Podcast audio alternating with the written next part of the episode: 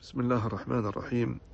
فإن من صفات الصادين عن اتباع السنن والآثار تخويف الإنسان من مخالفة قول عالمه ويأمرونه بالتقليد وألا يخرج عن قول إمامه وهذا أو هذه الدعوة باطلة وهي دعوة أهل البدع والأهواء ودعوة أهل التقليد والمتعصبة.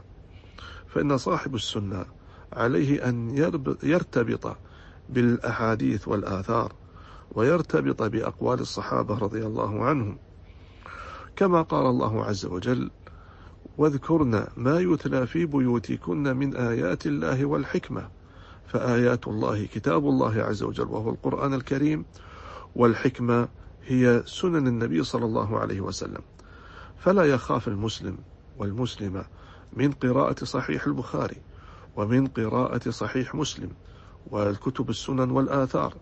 ولله الحمد والمنة قد ذكر أهل العلم من الفوائد لأحاديث النبي صلى الله عليه وسلم واستخرجوا منها واستنبطوا منها الأشياء الكثيرة فعلى صاحب السنة ألا يخاف من هذا الطريق وألا يرعبه هؤلاء من قراءة سنن السنن والأحاديث الواردة عن النبي صلى الله عليه وسلم.